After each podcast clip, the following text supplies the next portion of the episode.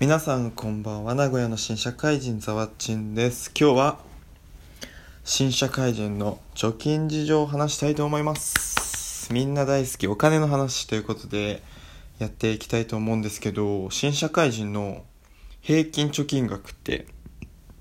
皆さんいくらだと思いますか？新社会人の平均貯金額はなんとじゅうまんからさんじゅうまん未満が一番多いらしいです。はい、これなんか三井住友銀行が独自調査でにせんじゅうきゅうねんのいちがつにじゅうきゅうからさんじゅうごさいの社会人男女ろくせんにひゃくろくじゅうさんめいを対象にあのアンケートを取ったらしいんですけど、一番割合が高かったのがじゅうまんからさんじゅうまん未満で、次がじゅうまん未満、その次がさんじゅうからごじゅうまん未満という形でした。でもなんかそのコロナウイルスの影響で外出自粛とか飲食店やってないんで、今はもうちょっとお金をね貯金してるんじゃないかなと思ってます。さっきのそのじゅうまんからさんじゅうまんっていうのはにせんじゅうきゅうねんどのデータなので、多分あのにせんにじゅうねんどはもうちょっと貯めてる人が多いんじゃないかなと思いますっていう。平均言っといててめえの貯金額言わねえのかよってあの聞いてくださっている方は思うかと思うんですけど、それももちろん言っていこうかなと思います。まあなんか貯金額とかってそのなんだろうなうーんなんかあんま言わない方がいいんじゃね的なことを思うかもしれないんですけど、なんか社会人じゅうねんめとかはちねんめとかもうちょっと年が経った時にいちねんめの貯金額って大して別に言ってもいいんじゃないかなと思ったんで、もう言っちゃいます。えー、っと僕はざっくり言うとえー、っとねざっくり言うとひゃくまん以上ひゃくごじゅうまん未満、ざっくりすぎますかね。もうちょっとちゃんと言うとうーんひゃくまん以上ひゃくさんじゅうまん未満、もうちょっと言うとひゃくじゅうごまん以上ひゃくよんじゅうまん未満。なんかちょっとずれたな。まあこんな感じにしておきましょう。まあだいたいひゃくにじゅうまんくらいですかねっていう感じです。いやどんなあのてめえ貯金の仕方してんねんって思う人もなんかそんな声が聞こえてくるので、ちょっとお答えしようかなと思います。まあ、手取り額はまあじゅうはちまんえんくらいですね。で一人暮らしなのでまあ食費とかいろいろあるんですけど、あのー、まあ年間ひゃくまんえん以上貯金する人はあのさっきの調査でいうとまあ じゅうにパーセント くらいということで、まあ、あのどうやって貯金したのって話をすると、あの結論から言うとね、会社選びが大切、ふたつめが固定費を抑えるよ、みっつめが強制的に貯金をするシステムを作る、よっつめが自炊をするというね、この以上のよっつがね大切なんじゃないかなと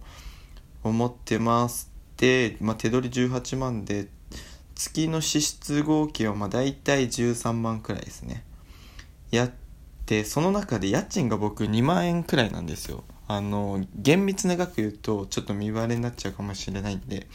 この家賃がにまんっていうのがめちゃくちゃでかくて、あの自分の場合は借上社宅制度って言って一般のマンションとかアパートを会社が借りて一定金額を支払うことで住めるっていう制度なので、この家賃がふみんな多分ごまんとかろくまんとか払ってると思うんですけど、それがにまんで月抑えられるのって固定費が抑えられるので相当貯金しやすい環境なのじゃないかなと思います。まあそんな感じですね。なんで手取りじゅうはちの支出がじゅうさんなのでごまんえん毎月あの貯金できます。まあだいたいごまんからろくまんかなって感じですね。で食事はまあほぼ毎日自炊してて、あの電気圧の電気圧力鍋っていうのがめちゃくちゃすごくて、切って具材を入れると勝手に料理作ってくれるみたいなすごいものがあるんですよ。それで作り置きしてまあ、週に大体にからさんかい自炊するともういっしゅうかん乗り切れるので、それがねめちゃくちゃすごい。電気圧力鍋で、まあ、自炊してるんで、まあ、食品も抑えられると、なんかすごいケチみたいになってますけど、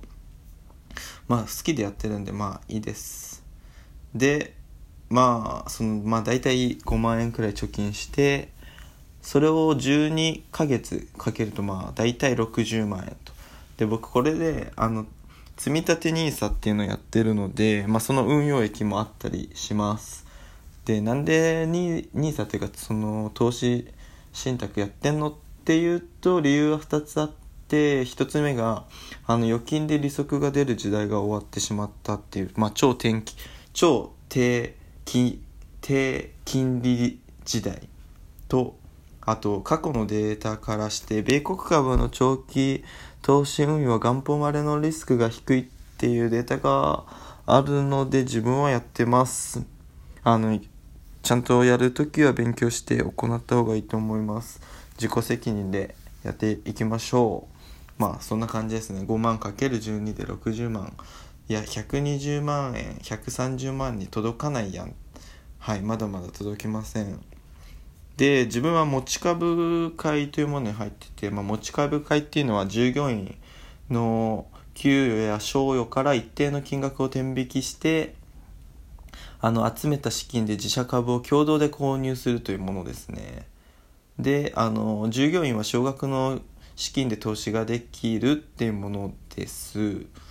で自分たちはあの不幸中の幸いでコロナ禍で入所し入社したので、あの株価が低い状態で入会したので、あの運用益も結構出てるんじゃないかなと思います。まあマイナスではないということで、で毎月いちまんかけるじゅうにで年間じゅうにまん